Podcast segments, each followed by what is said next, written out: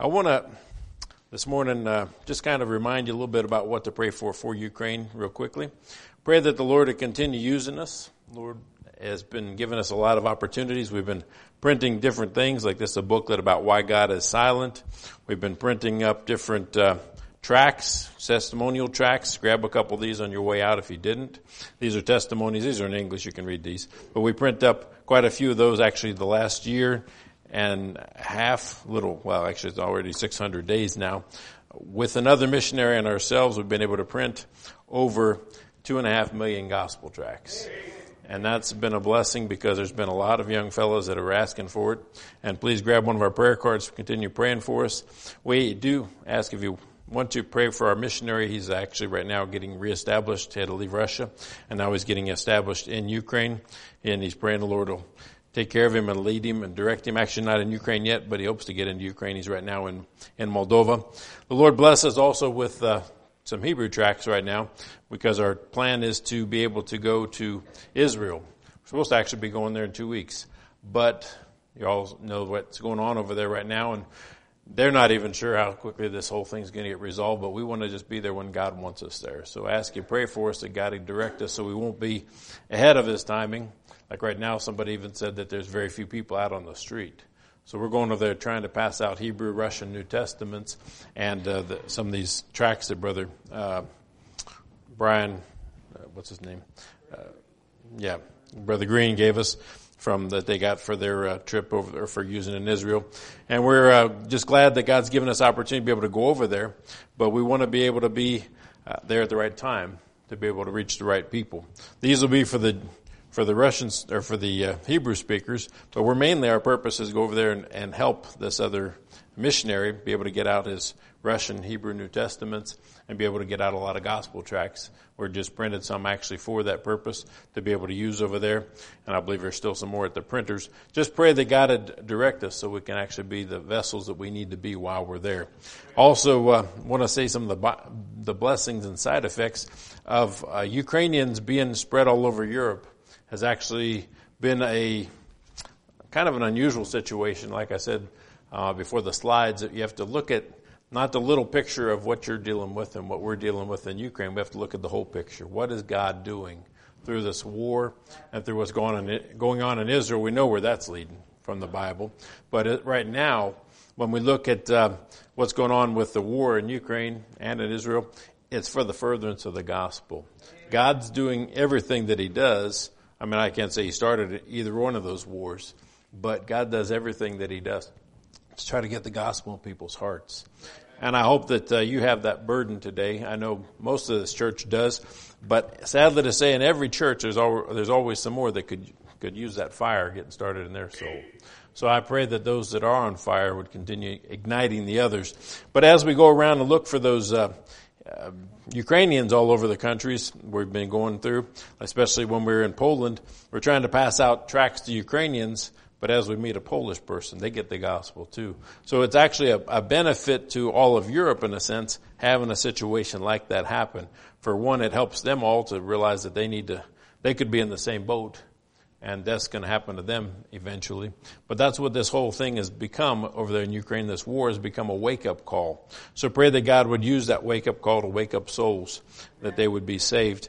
I read a really good testimony. I got some Hebrew literature, and I was reading this testimony of this Jewish fellow, and he was uh, stand, he was standing up and speaking at a big. It sounded like an ecumenical type uh, congregation. This was 1895, and he was very proud about being. Um, basically Jewish, that he didn't need, he just, he'd become a rabbi, that he didn't need that Jesus that everybody else thinks they need. And his, his pride reeked through his whole message. And there was one lady out there that prayed for him though. He, he doesn't even mention her name, acts like he really doesn't know who she was, but he said she prayed that God would do whatever it took, even bring him down if it needed, was needed, so he'd realize his need for Christ. And nine years later, through all these different circumstances, his wife died a, we- a year later, uh, terrible death, and she, everything was perfect. He had everything, and he said he didn't need anything. All of a sudden, his wife dies, and he loses the purpose of life. So he lo- gives up his uh, his rab- rab- rabbinical uh, office, or as a, as the head of this rabbinical church. I was even surprised he was actually even going as a he was a chaplain for the uh, Masons. I was kind of surprised about that, a Jew being a chaplain for Masons, but they're a mess anyway, so who knows what they, what all they do. But anyway, um, I don't know what a, I don't know, but I thought they were all at least somewhat kind of, some kind of Christians, but who knows. Anyway, the uh, interesting thing was that God began to show him that the Trinity through the Old Testament and then started showing him in the New Testament when he started seeking. And God began to open his heart. It took him nine years. They say typically for a Jew it takes about ten years for him to get saved. So don't give up on people. We often write off people. We often, ah, they'll never get saved. Well, how long did it take for you? It wasn't probably just a couple weeks, was it? God has to labor in a heart. Paul talks about it being, uh, you know, like travailing in labor. And um, it, it is I believe when God works on people, you know, the Bible says if he wasn't long suffering, you know, we would, we count that he's awfully long suffering. We think, man, that's a whole long, he's waiting way too long. Well, if he wasn't that long suffering with you, where would you be right now? He might have punished you early and you'd have been in hell, but he's long suffering, not willing that any should perish, but that all should come to repentance. God puts up with us quite a while. He knows what we're doing. He knows we're against him. We're fighting against him. We love the world instead of loving him. And God puts up with us, not wanting us to end up in hell. But this morning I want to kind of preach about that. Let's look at uh, Proverbs chapter uh, 29, I believe it is, where he talks about uh, a problem that exists. But the question is, who has the problem? Is it God or is it us? Um, okay, it's actually Proverbs 20, yes, 29 verse 18. 29:18. Think about this passage. Where there is no vision, as a result.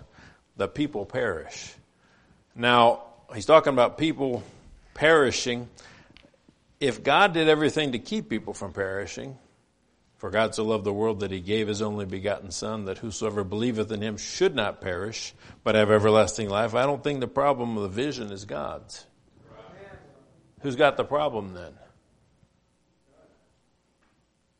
How many of us have that problem? If you got poor vision, do you go to the optometrist and try to see if you need to get some glasses to help fix it? What about going to the great physician asking him to help you with your spiritual vision? We need his we need his help. We need him to be the one that helps us see clearly, see what not just we want to see, but what he wants us to see. Remember, when you're saved, who are you? You're God's child. God's a spirit and we become his spiritual children. So we have a spiritual life now. And it's a totally different life. We should have spiritual eyes too, to be able to see spiritual things. You remember the, the prophet said, Lord, open his eyes that he, he might see. He could then see finally that there were more with them than there was with, with the devil and his army against him. But um, think about the fact here when he's talking about Isaiah 51. Very interesting verse. I've never seen a verse quite like this in my mind that actually tells us to get our eyes on different things. I mean, in 2 Corinthians 4, the last verse, he says that we should not look on the things which we can see, but on the things which we can't see, because the things that we can see are what? Temporal. The things we can't see are eternal. And if we get our mind and our eyes on things that are eternal, we'll start seeking those things which are eternal. Our problem can be, now I'm not saying every one of you has this problem, is that all these things that the devil advertises around us get us distracted from our purpose. And our purpose isn't just to live and, and give to missions, which is one of the great things that your church does a great job of. But our church purpose is also to be the one that we do the missions right here. Brother Elsie talked about that, doing it right here where you are, since God didn't call you to go anywhere, He called you to be right here, a missionary. I don't believe there's anybody that God doesn't want to have a mission. But to have the vision of what you're supposed to be doing and accomplishing right now is what God wants us to get our eyes on. Because so often we have our minds on and our thoughts on what's going on in our life temporarily. And we forget and overlook, you know, what am I here for? I mean, yes, God actually works those circumstances sometimes to get us in the right place so we can do what we're here for and we just get so busy with all the things that are happening, we forget what I'm supposed to be doing in all my circumstances. Everywhere He puts us, He said we were going to get what? The Holy Spirit. For what reason? We'd have power to be witnesses. And if we don't have that power, then we need to get filled with the Spirit. Amen. And if we do have that power, it's not for us. It's not for our sake. It's for the sake of the lost. It's for the sake of reaching them with the gospel. Isaiah 51 verse 6, God's trying to help us get our eyes refocused. Look what he says here where we should be looking. He says, lift up your eyes to the heavens and look upon the earth beneath. So he didn't say just look up and then look down. He said he wants you to look from up there down here. Once you get your eyes up in the heavens, then look from there down here and see what you can see. See what you see from his point of view.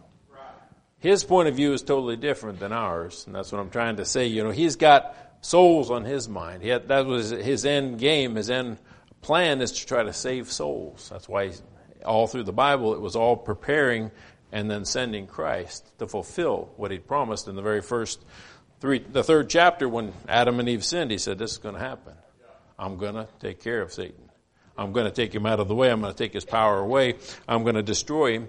But all through the Bible, he's pointing at Christ so people would see him. And he even shows all through the Old and the New that man can never save himself. He needs a Savior. And so he's trying to point our eyes to the salvation that we need.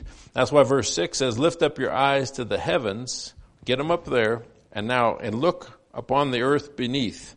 Why? Because when you get up there, you can see things the way he sees them. He says, For the heavens shall vanish away like smoke. It's temporal. And the earth shall wax old like a garment, because it's temporal. And they that dwell therein shall die in like manner. Every man is just down here temporarily. Question is, where will they be when they die? Where will they spend eternity? They're going to be in the resurrection of life or the resurrection under condemnation. Uh, just in a general way of looking at it, we need to realize that some they're going to either be in heaven or they're going to be in hell, and a lot depends on their choice. But what is their choice dependent upon? Their understanding of the gospel. Their hearing and understanding the gospel. When you think about the eunuch, I mean, this guy's riding back from Jerusalem he's got the book of Isaiah and he's reading it, and Jesus has already died on that cross, but he still can't see it. He still can't understand it. And when uh, he's asked by by Philip, he says, "You know, do you understand what you're reading?" He says, "No." He says, "How can I accept some man guide me?" So God wants to use. That guy said he needed a man, and God shows us over and over that people need men to guide them. Think about Cornelius. I mean, God sent an angel, but didn't use the angel. He said, You, the angel told him, go get Peter. You need Peter here because he's going to tell you. God wants to use you and me. We are his vessels, we're his chosen vessels, and he's chosen to work through us, even though we know how unfaithful and how unreliable we are. But God has still chosen. That means. And we can't neglect that. We can't think, well, you know, somebody will get do it without me. Somebody will do it instead of me. Well, when I read what it says there in Acts or in uh, uh, Ephesians chapter two, verse eight and nine, and then I read verse ten, I realize that God has works that are particularly for you. For by grace are ye saved. You're saved through faith, and that not of yourselves is the gift of God, not of works, lest any man should boast. For we are his workmanship. Once we're saved, God makes us that new creature. And he says, all things, old things have passed away. Behold, all things have become new. And all things are of God who hath reconciled us unto himself and given us the ministry of reconciliation. He says, now all things are of God who hath, um, hath um, blah, blah, blah. we are his, we are his, uh, his workmanship created in Christ Jesus unto good works which God hath before ordained that we should walk in them. If we're his workmanship and we're supposed to do those good works that he's before ordained for us, that means they're for me. They're for you. They're not for somebody else. Brother Roger's not supposed to do what you're supposed to do. Brother Lewis can't do what you're supposed to do. You have influence on the people that God put in your life and you in their life. They can't go and do what you can do with those people. Now, they might be able to supplement and help. If they won't listen to you because you're too close, sometimes that happens. Jesus said prophets not, not accepted except in his own country, but you can, but they trust you So if you can bring them into their life, then maybe they'll receive the gospel through them. That's a, that's a method we use sometimes in Ukraine. We have a, we have a little pamphlet where we try, to teach Christians to pray for their lost loved ones and build a relationship with them. Loved ones, neighbors, uh, co-workers, build a relationship with them so they trust you. And then they'll be able to, they'll not just trust you, but they'll trust the person that you bring along with them with you when you come and talk to them because they'll understand that you know you desire their good, not their not their evil. If they won't listen to you, but they'll listen to that other fella, that might be the means that God will use to get the gospel to them. Often we as Christians want other people to be saved, but sometimes we also even pray, you know, Lord, save my loved one. Send somebody to them. That's great. If you're somebody that says, Lord, here am I, send me to whoever I need to go to. Not just save mine. I want to save whoever you want to save. I want to go wherever you want me to go. I want to be that fellow that goes to somebody else's lost loved one and tells them the gospel because God doesn't want us just to be egotistical. He wants us to realize that we're here to serve Him and He knows what fish is ready to bite at what time and He knows where the net needs to be cast and if it's if it's a rod or reel, I mean, he knows which which fish individually. I think right now most of the time it's it works best when you just do a rod and a reel. Trying to use a net it doesn't really work very well because those mass evangelizations don't seem to be working like they used to. But you know, the most important thing for us to realize is that we're here to evangelize. Paul said when he came to Corinth, he said, "I sowed," and then Apollos came by and he watered, and then God gave an increase. We don't know when we're going to be the one that gets to see the increase, but we know that somebody's got to be sowing. And if we're somebody else already sowed and we keep on sowing upon that, it's going to be basically watering onto that gospel, the seed that was already sown, and God will use it to bring that increase. We don't need to be the one that says, well, you know, it's too late. That guy's gone to. There, I've seen some of the worst people in the world get saved. Amen. I mean, we don't need to be the ones that try to judge people. We just need to realize they're all sinners and they all need the gospel. There's not a wrong address to take the gospel to. We need to be the ones that realize that and do all that we can to get it to everybody that we can. And pray and ask the Lord, who do you want me to go to? Who do you want me to speak to?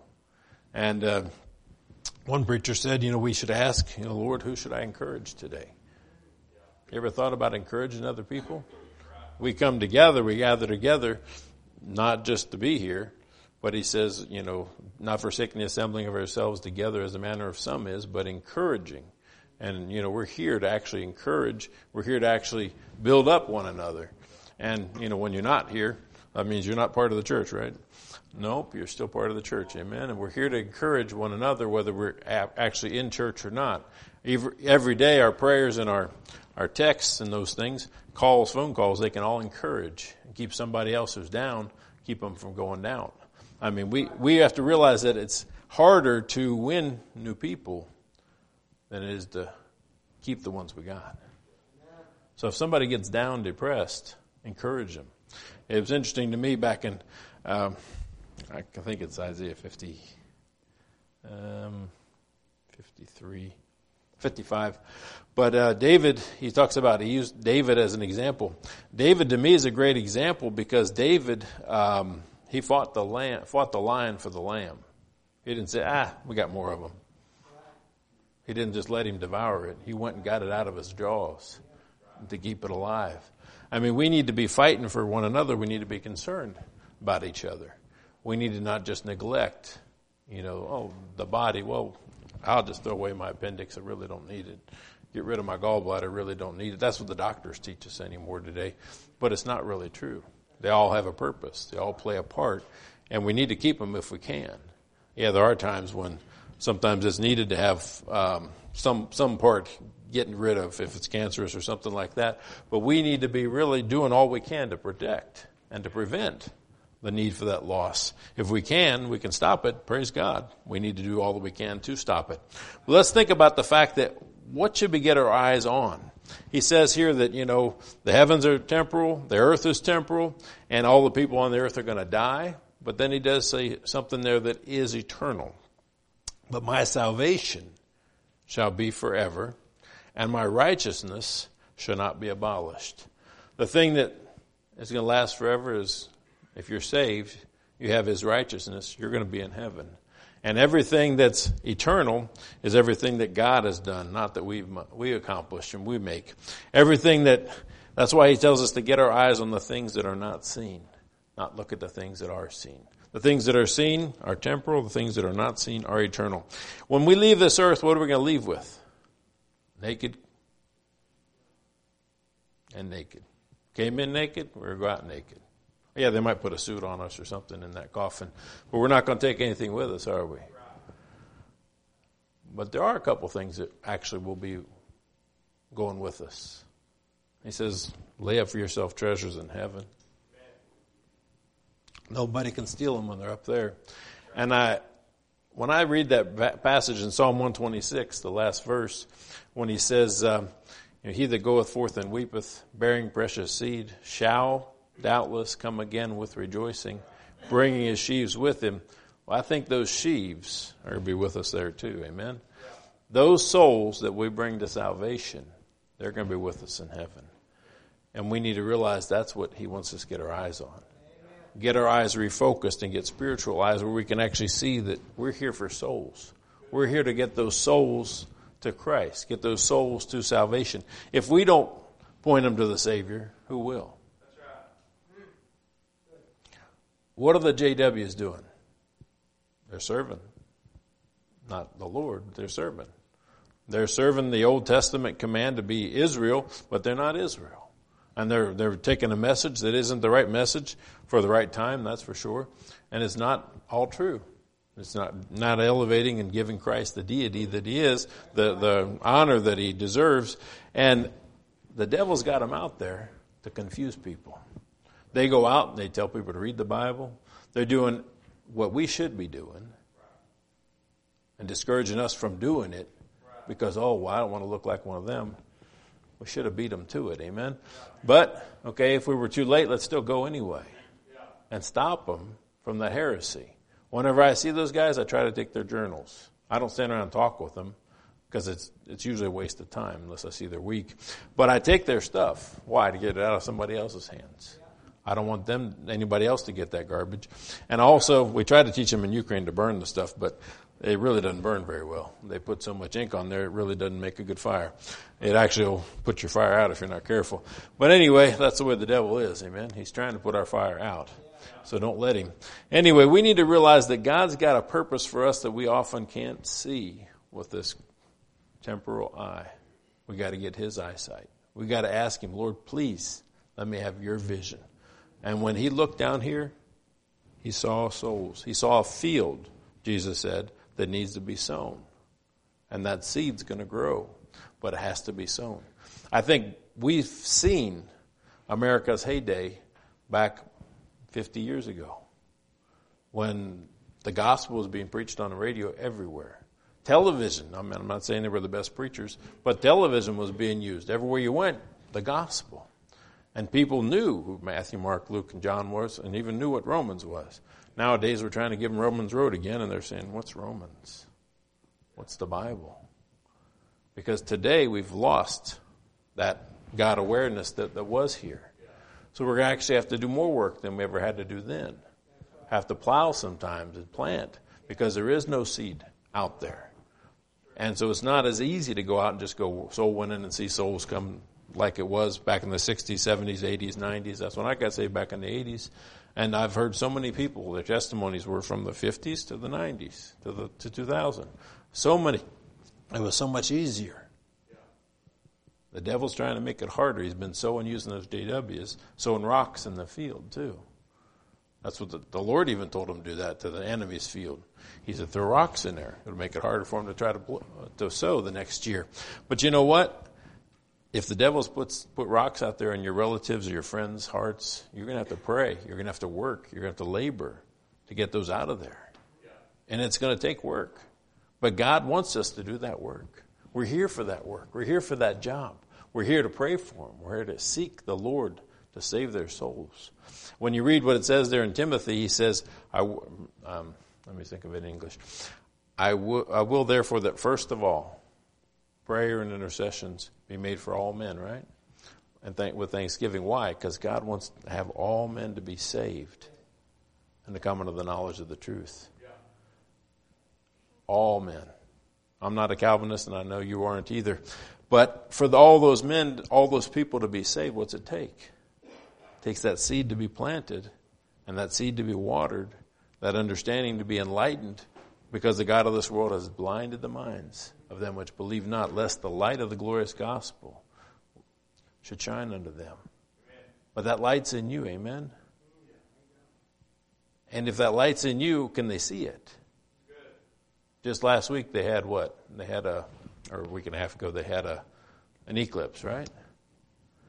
Sometimes we eclipse, we get in front of the, the, sun, the light, and they can't see it. They see us instead of seeing Him. Something to be repented of. We can't walk in the flesh and live in the flesh and expect to do a spiritual job. We have to be spiritual. That's why there's three places that are in the Bible where he actually gives us a, a, command. We need to hear what the Spirit saith unto the churches. We need to be walking in the Spirit so we won't fulfill the lust of the flesh. And we need to be filled with the Spirit. Why? Because being filled with the Spirit means the Spirit's going to have control over you, just like that drunk. The alcohol is controlling his actions. If the Spirit's controlling our actions, we're not going to act the way we shouldn't. But he says that's why you cannot do the thing that you would. If you're filled with the Spirit, the Spirit won't let you do the thing that you want to do.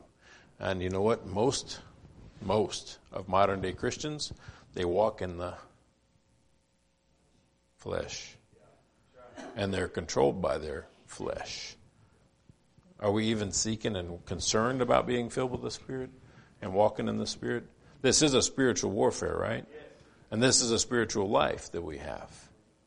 But how much of our time do we spend walking and living in the Spirit? And we're live in the Spirit, but are we living in the Spirit and walking in it and letting the Spirit control our actions, our thoughts, our words, and who we go to? I mean, we're asking the Lord. We think sometimes the Holy Spirit's a taboo because the charismatics, you know, got such a wrong side of the market on it, and they, they're in that ditch over there, and we think, man, we better avoid the ditch. We go in the other ditch and we even we don't even have the relationship we should with God because we were thinking, well, I don't want to be like one of them. Well, you act like one of them that ain't even in fellowship with the Lord because you think, you know, I got to be different from them, but you've gone too far, too far away from it. And when he said, draw nigh unto me and I'll draw nigh unto you, he told us to take the first step. Amen. So that tells us something. We're as close to God as we want to be. Because he told us to get closer. And we've already stopped. We're content where we are. Is he happy? Or is he still drawing? Is he still wooing? Is he still wanting us to get closer? I'm glad that when I look at the Bible, God talks about the salvation of a soul like the birthing process, you know, that uh, the mother, when she goes through that labor, she, I mean, she's in a lot of pain, but once that child is born, she rejoices because now there's a child born. And the same with God. He puts up with people. He's long suffering, not willing that any should perish, but that all should come to repentance. He's glad that finally that soul gets salvation because now he doesn't have to put up with that sinner anymore. Now he's got a son. Now he's got a child that's his. Now he can teach and train and, and use the word to help that child to grow, grow in his salvation now. But you know, that doesn't happen by accident. It takes us making the effort to make sure they understand the gospel. And I'm not bragging on that little that little card I gave some of you, and I'm glad if you want one of these, grab remind me afterwards. I got some more of them. Just a great little tool to help you be able to get the gospel all the way in their heart and their mind, and help them to follow you as you say it, and not just uh, hear you. Because I've seen so many people when they were listening to me, but they weren't listening. It was they they heard half of it, but I don't know where the rest of it went. I mean, they just didn't keep it in their heart and their mind. The old man that got saved when I was showing him those pictures, he was all over the place before I showed him the picture, and he started thinking about his relationship with God. When he started thinking about it, because he's looking at it, then he started to follow what I was saying, and it got in his heart.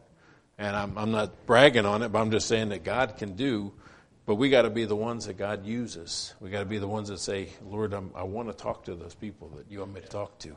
I want to reach those souls that you want to reach. I've heard oftentimes people pray, you know, Lord, send me to the person or save the person that's closest to eternity. There's a lot of them out there. And if you think about it, that a couple of them die every second in this world, there's somebody in probably in New Caney that's going to die today. There's going to be quite a few die in Houston today. The question is, did somebody get them the gospel so they could make the right choice? Did somebody make the gospel so clear to them that they knew what choice, that there is only one choice, that there is only one way? Because I read yesterday there's 4,200 religions but only one empty tomb. 4,200 religions. Can you believe that? How many of them did God start? You think He made any of them? Somebody's really got it. He's got such a maze, such a labyrinth to keep people from confused and keep them from finding the truth. And if He doesn't have you, and He doesn't have me, if God doesn't have you, and God doesn't have me, to stand along the way, this broad, broad path is leading unto destruction, and tell them, hey, you're on the wrong path. You know, turn. This is the way. Walk ye in it. This is the way. There is only one way. And if you and I don't do that, whew, where are they going to end up? I've I've grow, fallen in love with one little Chick tract because I go around and teach churches how to evangelize, tell them how to use their personal testimony to evangelize. But I fall in love with one Chick tract that's called the long trip, and uh, because along that long trip, while this guy is going through life, he meets a guy standing there with a sign who's a Christian who's saying, "I've got the truth. There's good news, and the good news is you can be saved, and you don't have to perish." And he's telling him and his wife and the kids, they get on the right path. They go off and they get saved. But the devil keeps whispering in his ear. He goes, he's stupid, follows the devil and goes on and dies and goes to hell. But at least he heard the truth. Somebody gave him the choice. The devil can put all those thoughts in their ears and mess them up afterwards. If we keep praying for them, maybe God will bring them around to save them. But you know what? Three out of the four got saved that that guy talked with. But are we reaching any of them? Maybe because we're not seeking to be out there. Maybe we're not asking the Lord to put us where He wants us, to re- meet the right people and talk to them about Him. If we aren't there, oh, you know, they just won't hear. That's true. But if they don't hear, how should they believe on Him of whom they have not heard? And how shall they hear without a preacher? How shall they preach if they be not sent? I'm in Ukraine because God said that, those verses. First, He told me that the Christians there went underground under communism. And then communism fell apart. And He said, now it's time for the righteous to increase. And He said, but how? How? Except there be a preacher here. And so I knew that was the Lord's call to be in Ukraine. And I moved in there and began distributing Gospels of John. Couldn't even talk to him yet. Got my first blow in the jaw before I even knew what he, the guy was telling me. I was doing wrong. I mean, he, he didn't even ask me. He said something to me before he punched me, but I didn't even know what he said. All I knew is he was mad. I think he was Muslim, and I'd given the Gospel of John to his son, and he was mad. But I didn't quit. We can't quit. We're not here to be quitters. We're here to help the Lord win as many of those souls as possible. Read the next two verses. He says, Hearken unto me, ye that know righteousness. That's you, right? Amen. If you know righteousness, then hearken to the Lord. Listen to what the Spirit's got to say to you. The people in whose heart is my law. Fear ye not the reproach of men Neither be ye afraid of their revilings. People make fun of you. People be down on you. People cuss you. But he said, fear not. If you look at their faces, The fear of man is a, is a snare. You won't go. You'll say, no, I can't. But if you got your heart on the purpose, the purpose is to get as many of them saved as possible. That's his purpose. He sent Christ to make one atonement for all of them so that all of them wouldn't have, none of them would have to perish, but they could come to repentance. But we got to be the ones here that don't worry about what they say to us because we're concerned about what he's going to say to us. We're all going to stand before the judgment seat of Christ and we're going to hear, Well done, thou good and faithful servant. Or we're going to hear, Why are you naked? Did you know that he says that? 2 Corinthians chapter 5, that some will be standing there and they'll be naked. They'll be clothed upon with a new eternal body, but they'll be naked. Why? Their life was for who? Their life was for what?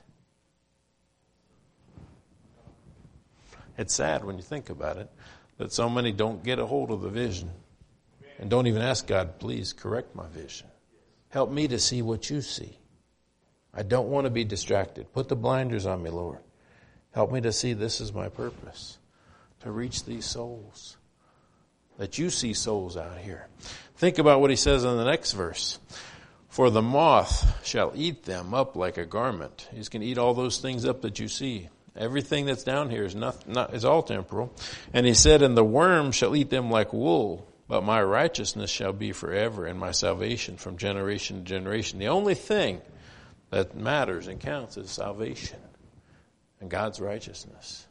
Everything else is unimportant. What are we supposed to be seeking down here? He said we have to be, he, well, in Peter he says that the time would suffice us, the time that we lived according to the Gentiles. But now it's time to live under the will of God and do His will because we are crucified with Christ.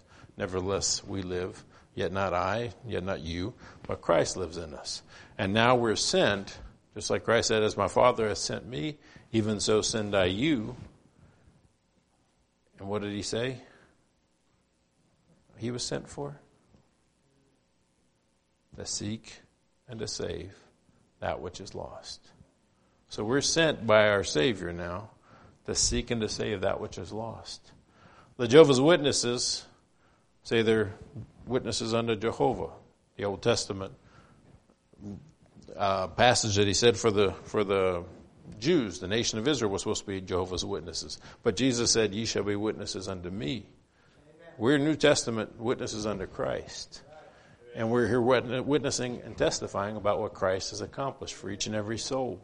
We're not even we shouldn't even think about their crazy titles and things because it's all the way way out of whack. Well, we should be fo- focused on our purpose. He said, Ye shall receive power after that the Holy Ghost has come upon you. And if you got saved, the Bible says in uh, Ephesians 1 13, it says that you heard first the word of truth, the gospel of your salvation, and then you believed on him. That's why you started trusting in him. And then you were given the Holy Spirit. You weren't, you have the Holy Spirit already if you believed on Christ. And what do you have him for? Because God wants to do exceeding abundantly above all that we could ask or think. Not through us, but through the power that worketh in us. The power of the Spirit should be working in and through us. We should be spiritual creatures that walk and live in this world, but see things differently. See what God wants us to see.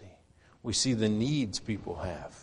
Because if God works through us, the fruit of the Spirit is manifested, the goodness of God will help lead that person to repentance. God will be speaking through us. That's why He bought you lock, lock, stock, and barrel. He didn't get just part of you. He got every bit of you. And He didn't get you just for some time. A really good Sunday school message this morning. We're talking about Joseph being bought. Bought.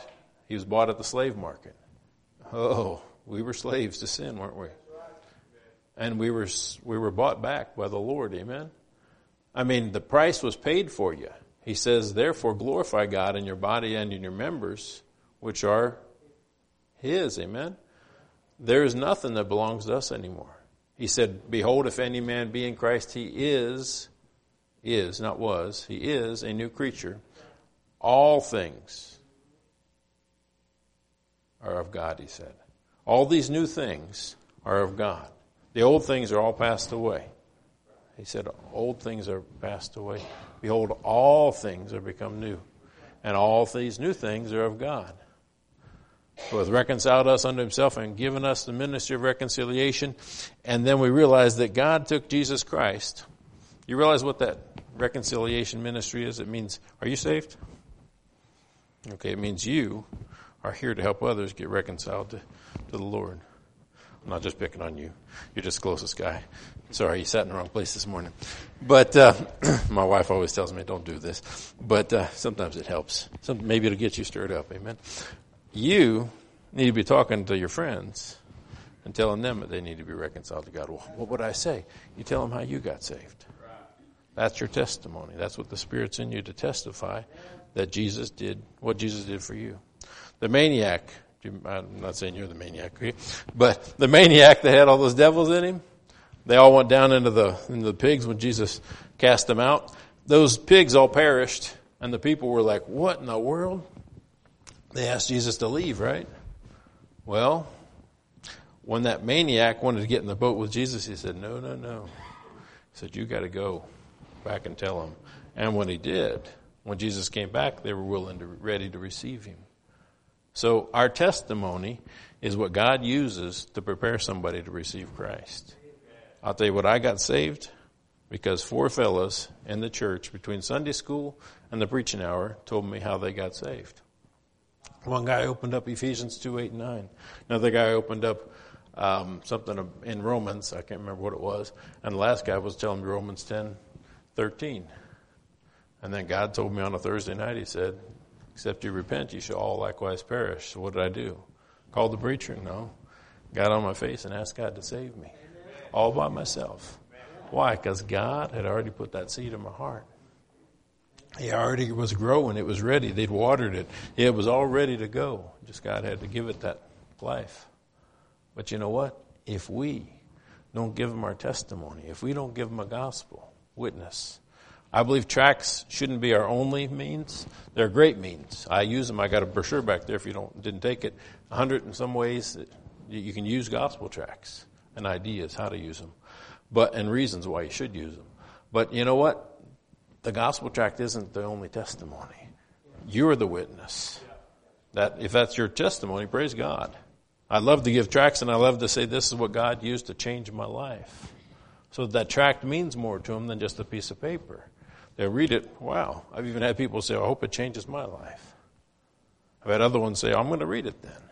Because uh, even though I'm nobody and they don't even know me, but if I see their name tag, I'm going to say, this is for you. And I'm going to try to repeat, repeat their name, make them realize that they're special. They're somebody important. And they need to know that, you know, God notices them just like I noticed them. And God gave them that tract through me. And they'll realize God's trying to reach them. But if they have no testimony, no witness. And all of a sudden a JW comes up to them. They're going to start reading it. Down in Houston at the hotel we were at, the young black guy there, he said he started reading the Bible through the Jehovah's Witnesses. Well, praise God, I think his mom is a Christian and she got him off of that. He quit going, he quit reading them with them. But, you know, they were the ones that approached him. I approached him when I was there, gave him the gospel, and you know, I asked uh, the brothers, he was supposed to come to church last Sunday night. I don't know whether he did or not. I need to call Brother Brad and ask him. But, you know, and I even know what room he lives in so they can go reach him, go talk to him. People need to be important to us because they've got a soul. And that soul is going to spend eternity somewhere. And what's it depend on? Depends on whether we care or not in reality. Whether we care enough to give them the gospel that God told us to. If we they say that if the church a long time ago would have got on fire, we could have reached the world long. I mean, if every one of us got on fire, we'd have reached the world a long time ago. I just talked with another, wrote back and forth with another missionary or another preacher somewhere up here in Clarendon or somewhere up in Texas. But he said, you know, three of his missionaries canceled. He said, but there's very few anymore going. He said, a lot of them coming back. Very few going. It's easier to live here, isn't it? But is it right? To live in comfort, to live where God put you, to live where God put you, but maybe so you can grow and be one of those ones that hears the call when he said, Pray ye there for the Lord of the harvest that he would send forth laborers. Where's he going to send them forth from? From the church, where he's prepared you. He doesn't want you to stay here forever. I mean, he wants you to get in here and grow, but then he wants to send you forth. It's great if you go to the prisons. It's great if you go where to the streets. But if you go nowhere, what are you here doing? What are you doing with your life? Are you going to be that fellow that stands up there and is embarrassed because he's naked? Because his life was wood, hay, and stubble? Live for the flesh, live for self, and you're just embarrassed and mad at yourself? The regrets up there are going to be terrible. You can't change that. You can change it now, though. You can change right now and start doing what God wants you to do today, and then you won't have regrets for tomorrow. You realize there's there's a song they sang it to Brother Farley. The second time I heard it, the first time I heard it, I was so impressed. I wanted to sing it, never heard it again, and I even kicked myself. I didn't get the name of the title and anything. It's a young lady. She's singing out of hell, and she's saying, "I can't believe I called you my friend when you never even told me." you could have done what and told me what it needed to not end up in this place. You could have kept me from this place. We walked and talked and played in life together, and we did all these things together, but you never told me once what I needed to know that had kept me from this place. And she says, Now I'm so glad that you're going to be in heaven. But he said, I have a hard time thinking that you're my, you were my friend. Were you really a friend? Are you really a friend? If you don't tell him.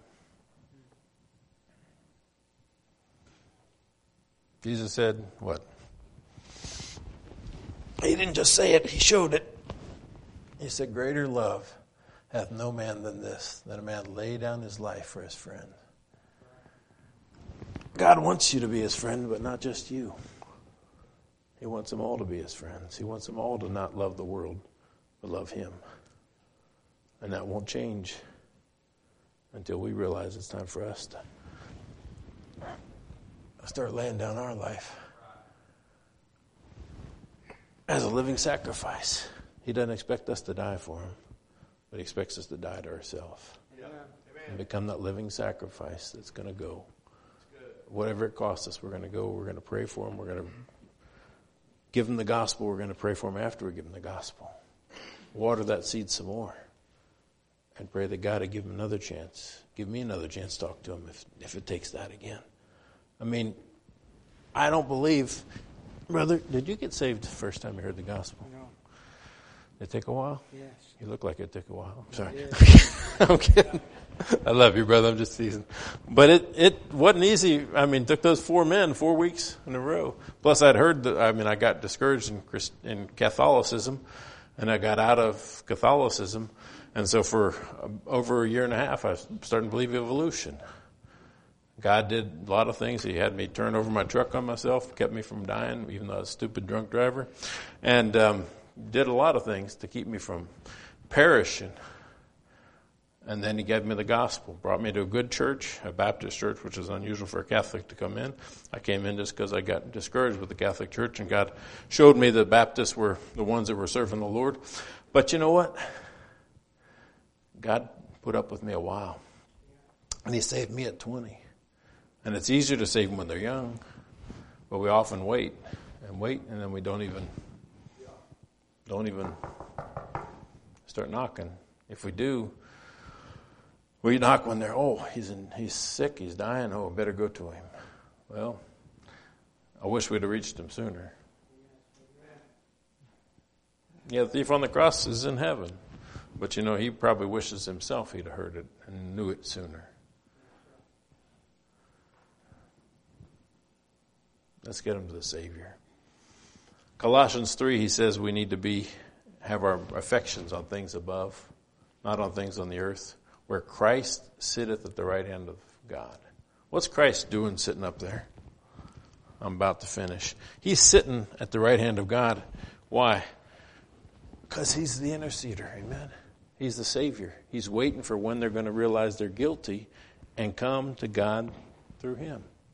The Bible says he ever liveth to make intercession for them, and he's able to save unto the uttermost all that come unto God by him.